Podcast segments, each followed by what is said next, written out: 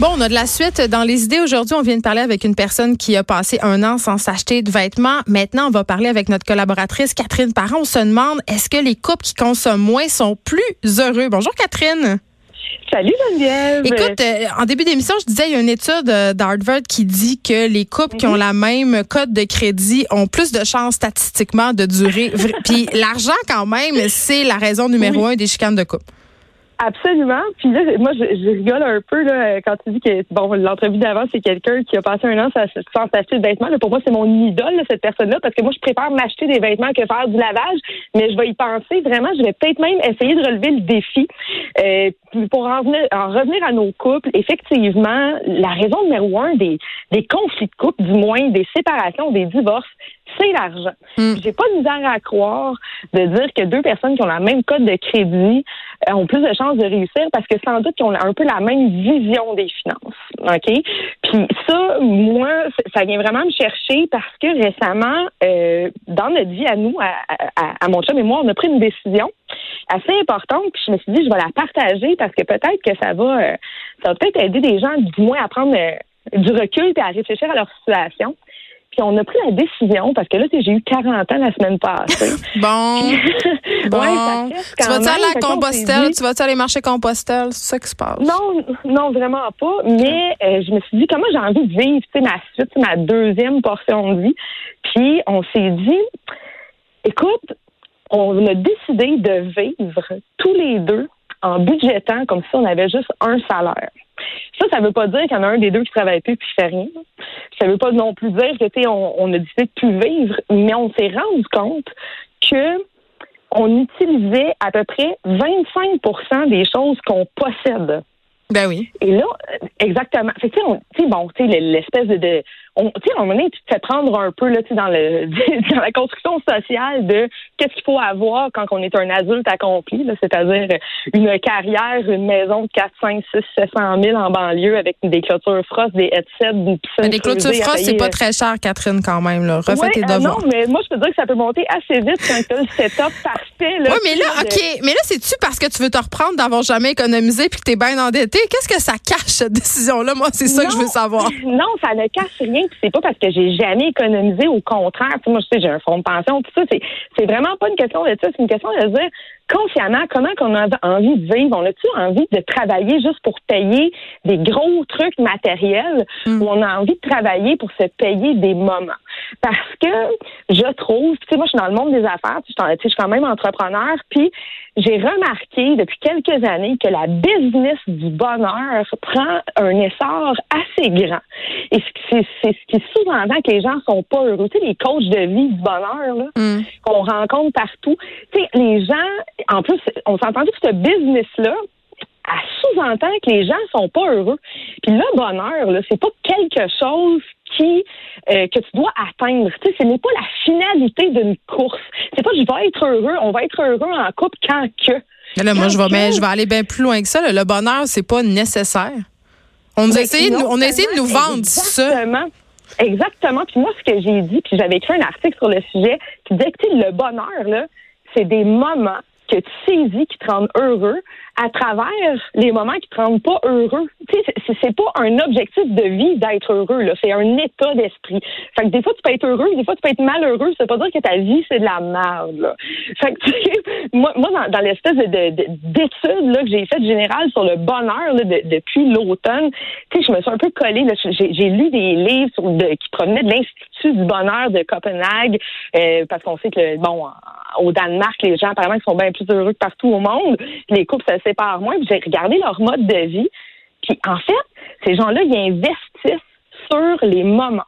Ils investissent sur les moments passés ensemble. Ils investissent pas sur la grosse baraque, les deux chars neufs, euh, le gros matériel, le, le manteau euh, sac euh, dernier cri à Mais ça, il me semble que, il me semble que tout le monde sait ça, Catherine. La misère des riches, ça n'existe pas pour rien. Oui, c'est vrai. Tu as raison. Mais je trouve que j'ai parlé, puis avant de faire cette chronique-là, j'ai sondé pas mal. Puis j'ai parlé avec beaucoup de gens.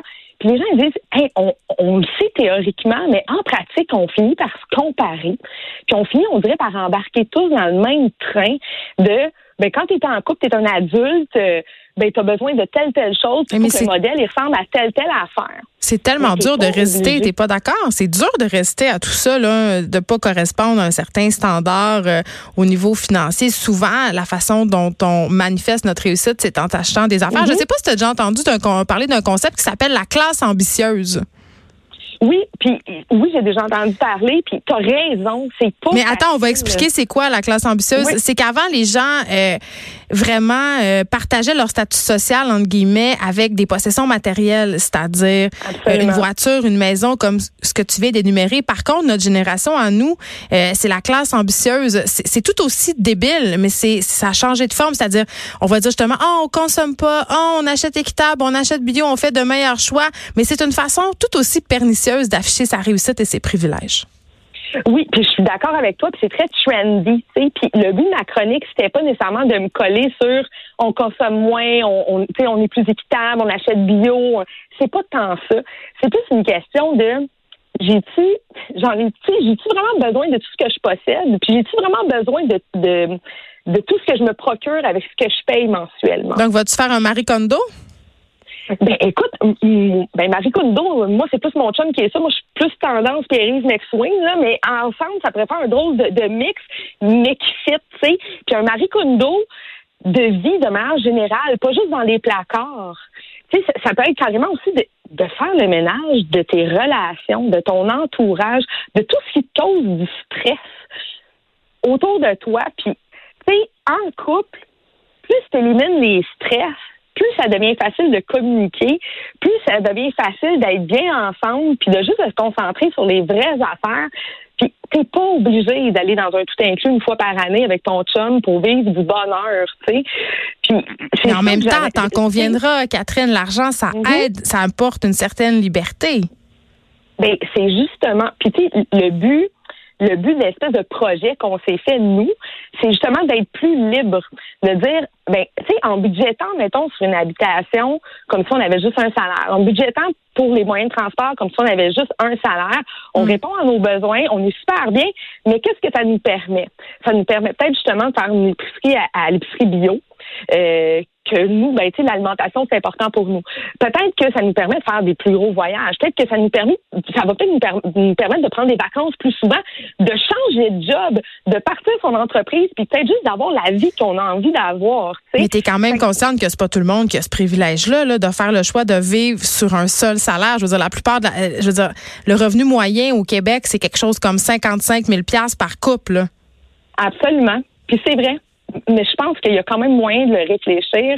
Puis, tu sais, je dis pas de d'anéantir tout ce qui tout ce qui a été construit là. C'est pas ça. Je pense juste qu'à un moment donné il faut peut-être juste prendre un, un recul puis se dire peut-être que je dépense trop ou peut-être que j'ai pas tant besoin de, du divan là, de, de, chez Germain Larivière, là, super moderne, frette hein, à 5000 pièces sur ma carte de crédit.